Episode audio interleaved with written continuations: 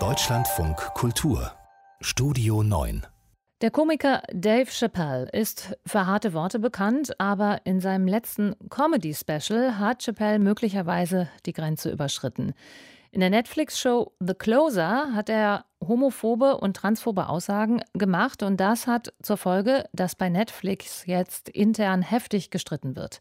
Katharina Wilhelm.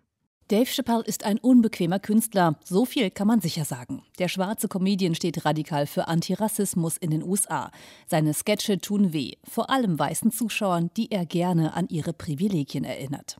Wie etwa in diesem Ausschnitt, in der er dem Publikum sagt, dass er nur hier sei, weil seine schwarzen Vorfahren entführt und versklavt wurden. I am a black dude.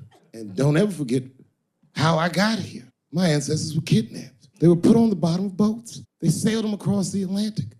Many of them died. In seinem aktuellen Netflix-Special namens The Closer will Chappelle eine Debatte lostreten, wie er sagt, über die vermeintliche Konkurrenz zwischen verschiedenen Minderheiten in den USA. Er beklagt eine Schieflage zwischen der LGBTQ-Gemeinschaft und Schwarzen.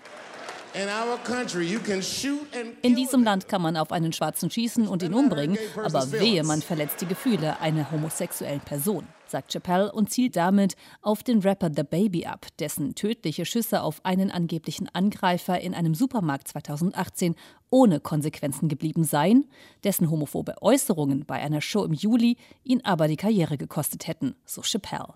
Er habe kein Problem mit Schwulen, Lesben oder Transleuten, betont Chappelle immer wieder. Er sei im Gegenteil eifersüchtig auf die Fortschritte der Bewegung. Wenn Sklaven kurze Shorts angehabt und mit Babyöl eingerieben wären, wären wir vielleicht 100 Jahre früher frei gewesen. TV-Kritiker Eric Daggins sagte im Interview mit dem Radionetzwerk NPR, das Problem an dieser Kritik sei, dass sie vor allem auf Weiße abziele. Diese Idee scheint zu ignorieren, dass viele Homosexuelle oder Transmenschen nicht weiß sind.